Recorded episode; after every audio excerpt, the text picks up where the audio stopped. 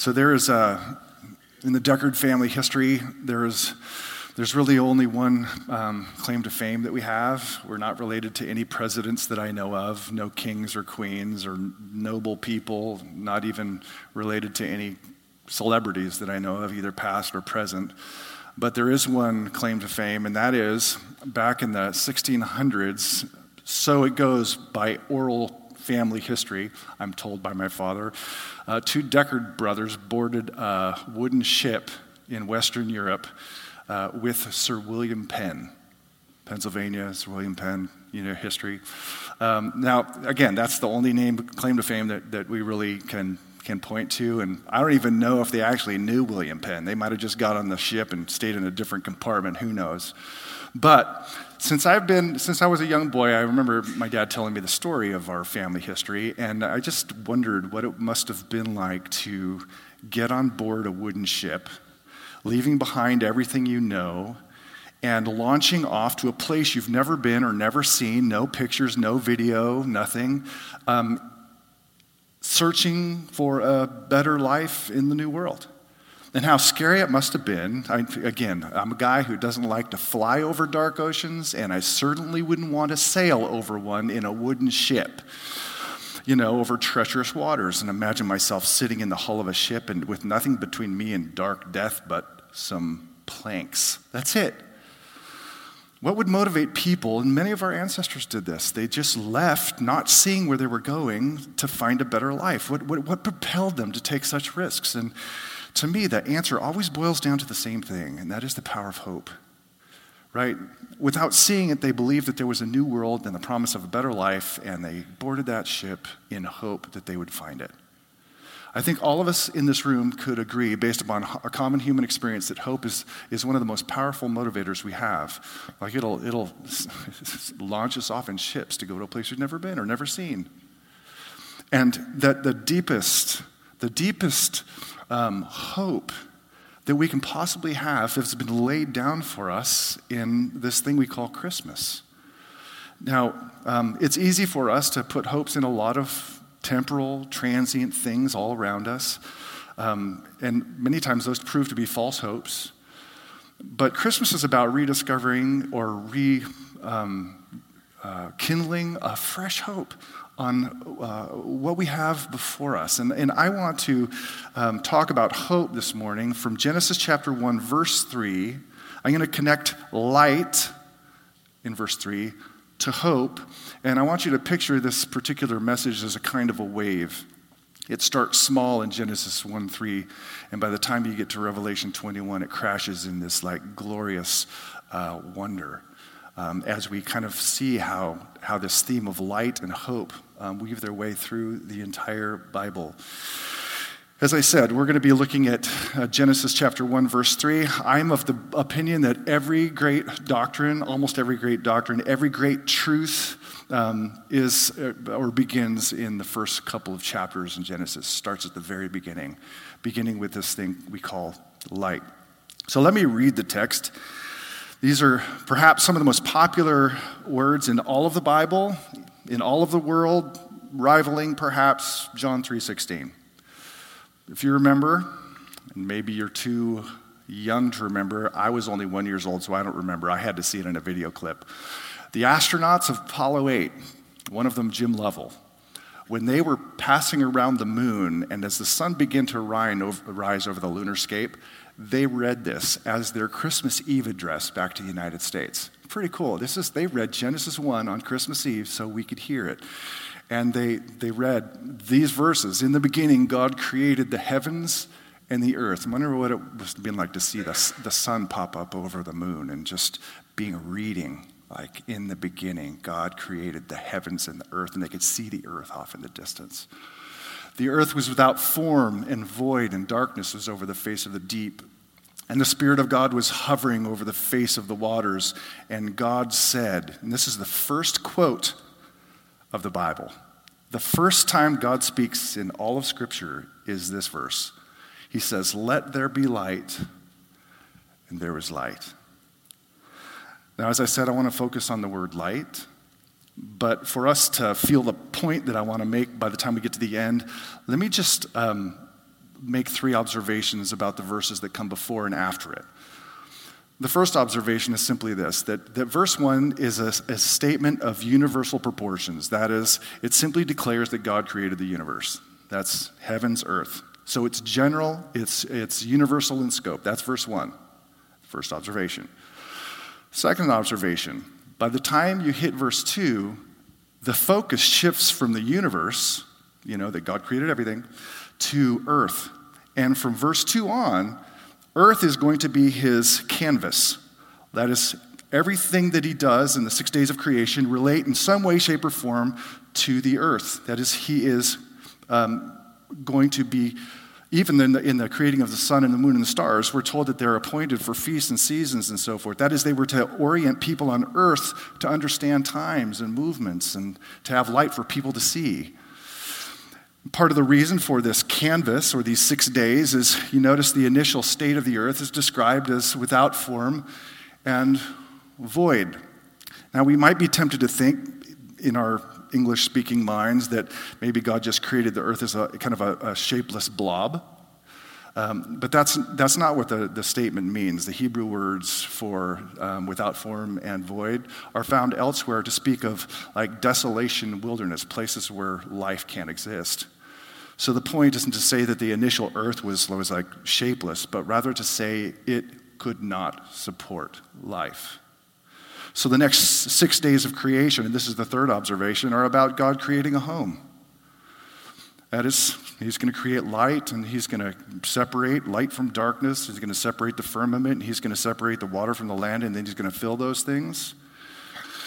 But the particular focus of this home is his first, first king and queen, right? Um, God wasn't just like creating a zoo.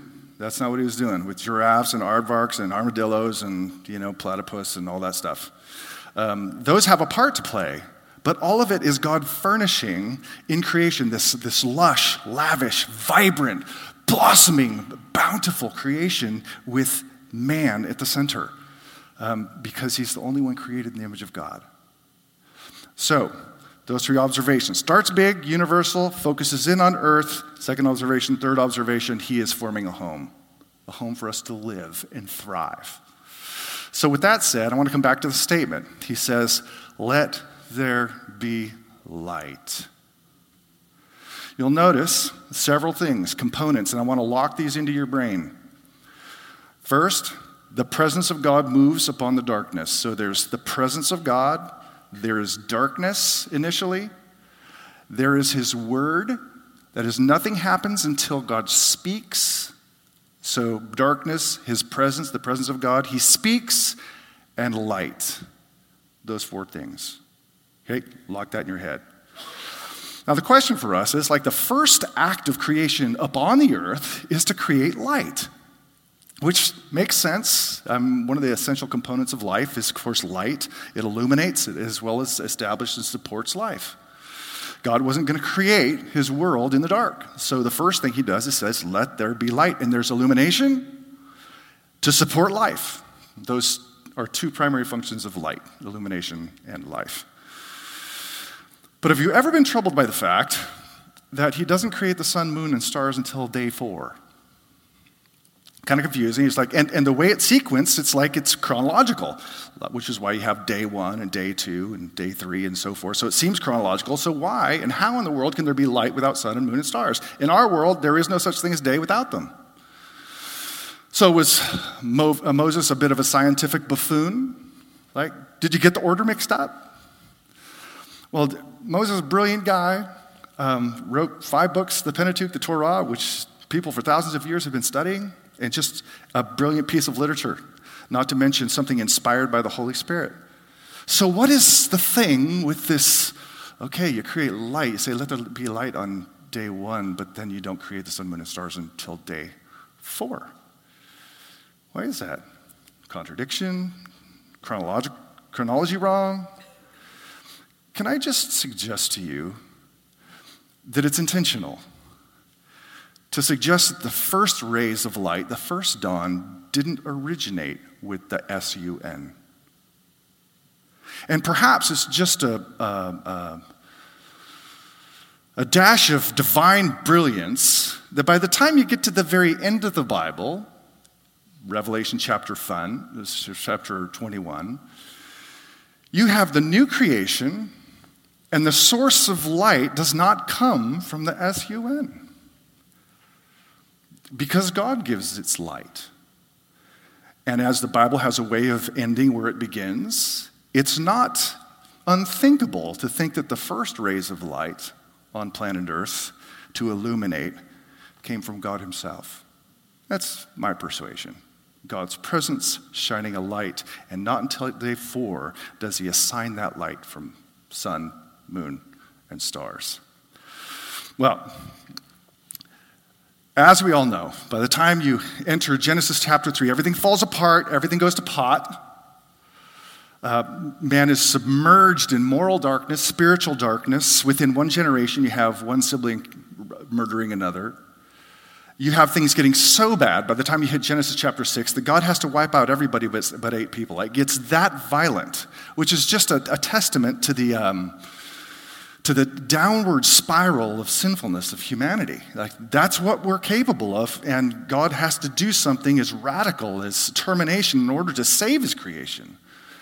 That's the darkness into which our world has entered. And everybody who knows history knows that this has been the, like the defining description of, of human history moral, spiritual darkness, of wars, rumors of wars, of, of, of competition and envying and strife and jealousy, and all of the things come with that.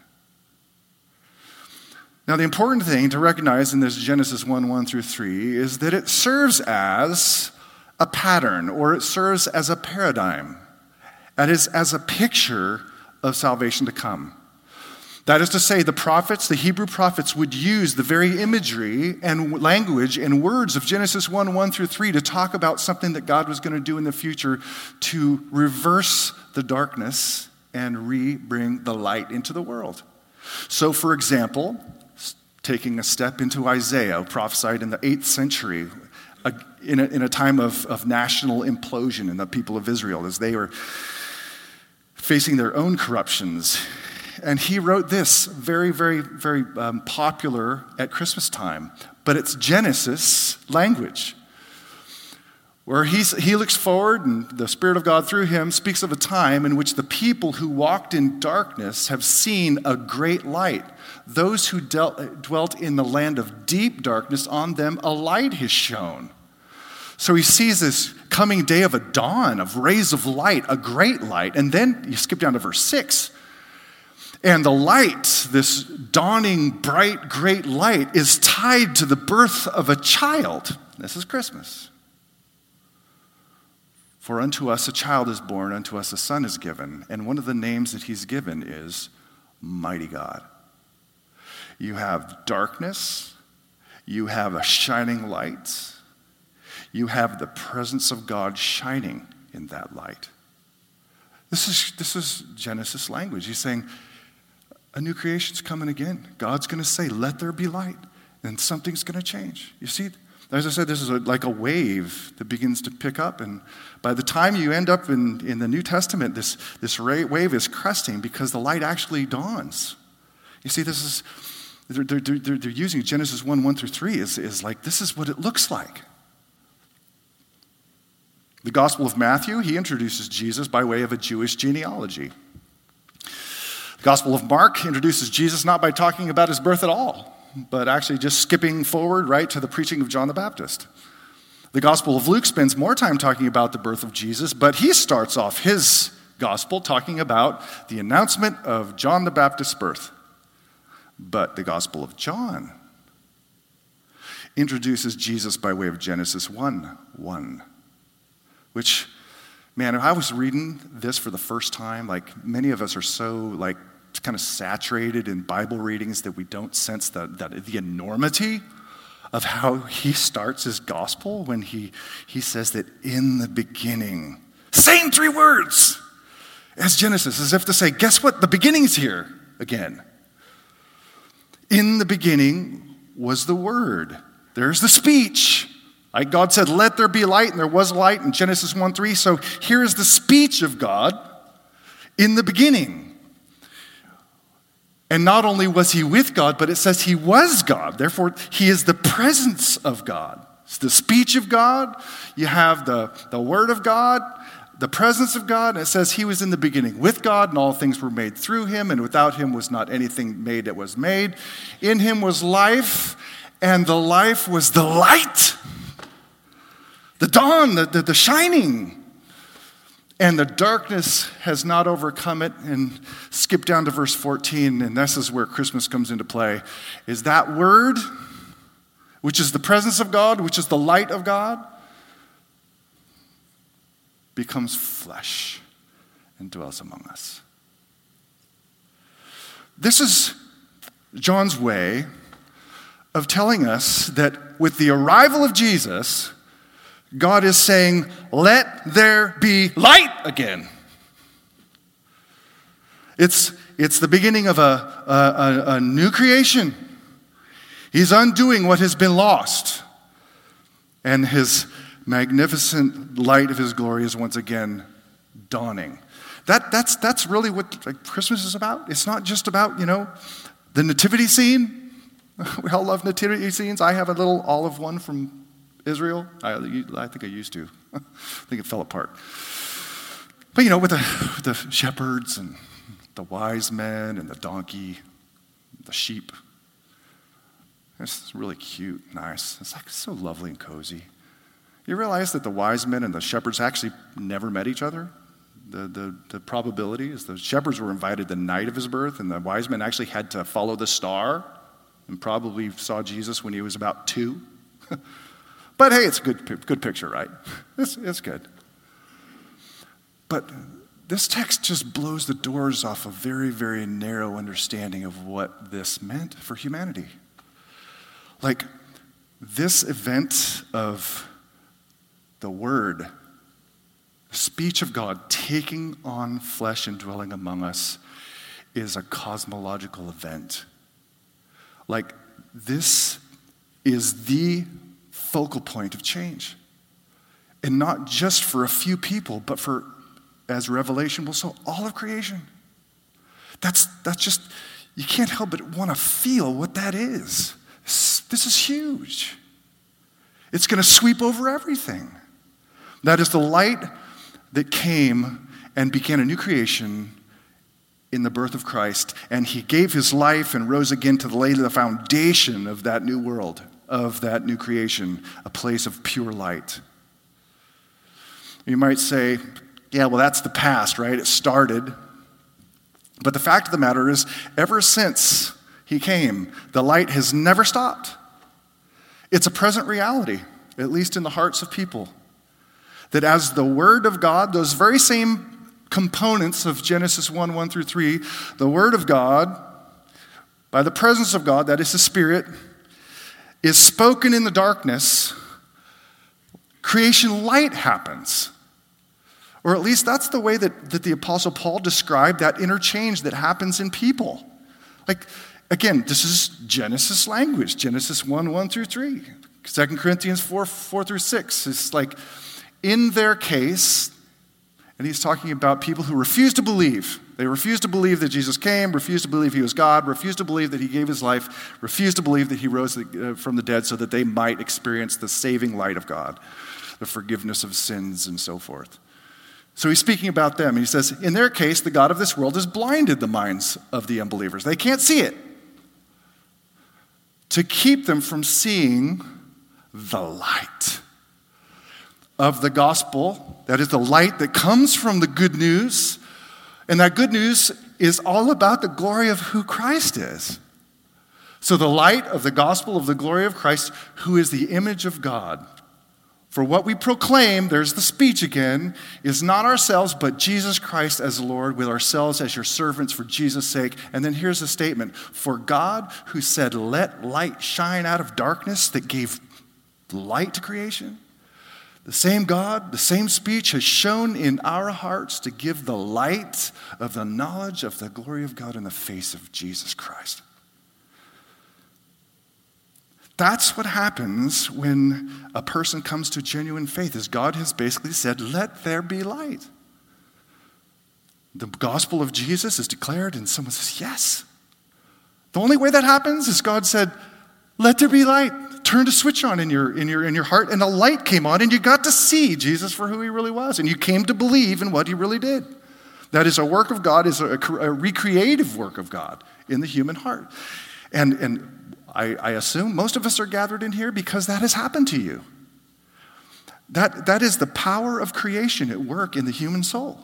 As he says, as God says, let light shine out of darkness. And you know that it continues. It continues and, and will continue. I read an um, article just this last week um, from Washington Post, and the title that caught my attention. This is uh, published in 2015, so it's four years ago. But still, the, the, the uh, statistics, statistics are, are, are, relatively up to date. And the title of it was Is, um, is Christianity, uh, let's see, what did they say? In decline. And the next line was no, just growing and reproportioning. And it was interesting to read this because over the last hundred years in Africa alone, think about this. I just want you to feel the power of the light, of the Spirit, of the Word, and the gospel. Over the last hundred years in Africa alone, what started off as a 10% population that bowed the knee to Jesus as king, today numbers almost half a billion. Half a billion in, in, in, in, in, in Africa alone. They're saying that in China and Southeast Asia, the number of converts to Christianity are growing at double the speed as population growth. And if, and if, and if, and if things continue by the year 2025, there will be half a billion Chinese worshipers of Jesus. And guess what? The dark powers of communism are not going to overcome that light. See, it continues. The, the work of, of God's recreating work of human hearts and creating for himself a people has been going around the globe. And someday, we're told by Jesus, when the gospel of the kingdom has reached the nations, the end will come. That's, that's the creation light of Jesus sweeping over our earth. Now, we may not be able to see it with our physical eyes all the time, but it's happening and it's powerful. And there's no stopping it.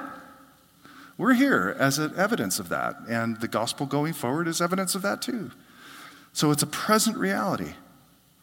Laid the foundation of the, of the new world, of a new creation, of the dawning of light, began with Jesus coming. It continues by way of his spirit and gospel. And by the way, that is a, that is a reminder to us at Christmas time is like the perfect time to like bring Jesus up into conversation to remember that you don't convert the human heart. It's the voice of the Spirit of God working through the Word that unlocks the human heart, that says, Let there be light. So have those conversations. Try to mix Jesus into your ordinary conversations. But this is also a future reality, and this is where the wave crests. As Adam read Revelation, this is kind of pulling the whole thread of, of light from the beginning of the Bible to the end of the Bible. Genesis 1 2 begins in darkness. That's how first creation. In the new creation, it ends in pure and unending light. John sees the new world. He sees our new home. Remember, I told you part of creation was God was making a home for his people. Well, this is his completion through the work of Christ his spirit and his gospel. He says, And I saw no temple in the city. There was no need to have an inter- intermediary between us and God anymore. Now we have direct access because we have been cleansed from our sins and we have been given new life. I saw no temple in the city, for its temple is the Lord God, the Almighty, and the Lamb. And the city has no need of sun or moon to shine on it. Notice it doesn't say that there is no sun and is no moon. I mean, looking at the sun and the moon are great things, but there's no more need. Because in our final home, it says, the Lamb is the lamp, and God's glory is the light as we dwell with Him and with one another in our new home. That's, that's Genesis 1, 2, 3, and chapter 2 brought to full and complete completion. Perfect light, no more darkness, no more moral darkness, no more spiritual darkness, no more death, no more pain, no more struggle, no more temptation, no more disappointment.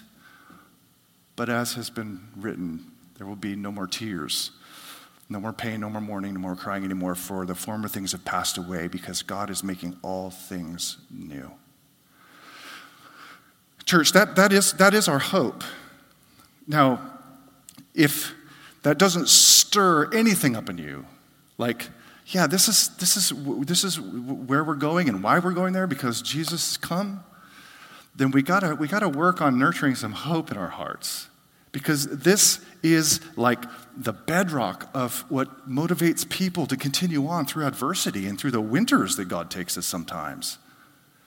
We've come out of a, uh, come out of, I should say we're in a good season, right? This last week, we had a, we had a great um, time as a family. I don't mean to talk about my children, but I'm going to just for two seconds. You know, I have Daniel comes from, from Tacoma, couldn't wait to see him. Allie comes from Southern California with her roommate, you know, couldn't wait to see her. Of course, Isaac is still in the nest and growing like bamboo, you know, just never seems to stop. And, uh, you know, if I can rewind back to my college days when I would come home, um, my mom would like light up like a Christmas tree when I'd walk in the door. Like, yes! And I was like, it's kind of weird. Like, are you an overly doting mother? It's just things that mothers do. Are you sentimental? It's just like, and then when I'd leave and her kids would leave, you know, all adult adults, she'd get sad. And it's just, I never understood that until now. Like, I, I actually looked forward to them being here. And, um, you know, I was sending out texts going, What do you want on the menu? Do you want ribs? All that stuff. Just, I, I was filled with anticipation. I couldn't wait for them to come. I was watching out the door, out the window, I should say, in the door, for my daughter to arrive.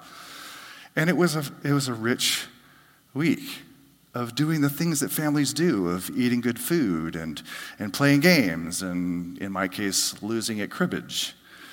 But it was, it was rich time with family. And now I understand my mother um, because they're about to leave me again, and I'm going to be in that sad place. And I realize it's not about sentimentality, and it's really not about um, a doting mother or father. And I know Deanna shares this with me. It's simply about love and about the desire that we have to be together and to experience life together. And that is something that God implanted within us, right?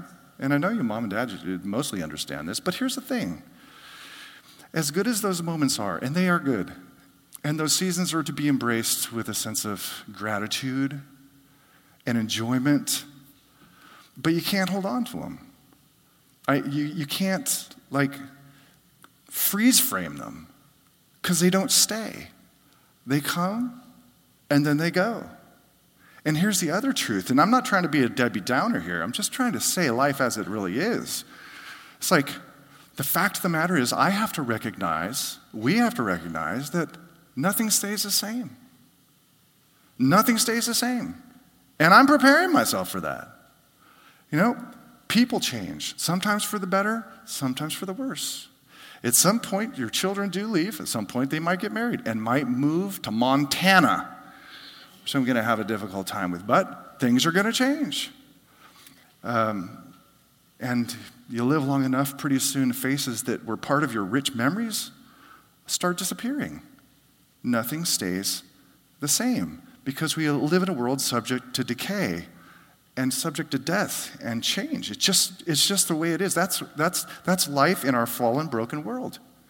And there are some in our room this, this, this morning that I know you're hearing me and you're going, I used to have memories like that.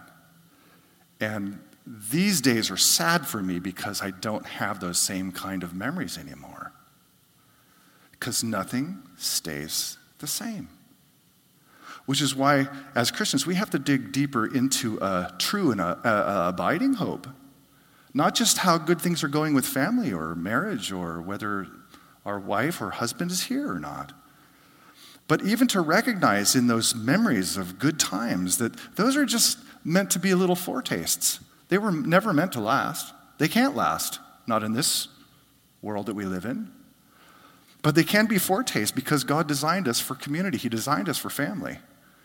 First and foremost, being reunited with our Father, for being reunited to the Trinity, who's community in, him, in and of Himself, and to be united into a family that's perfected in love. That's, that's something He's planted in us. But we're not going to experience the fullness or the permanency of it now.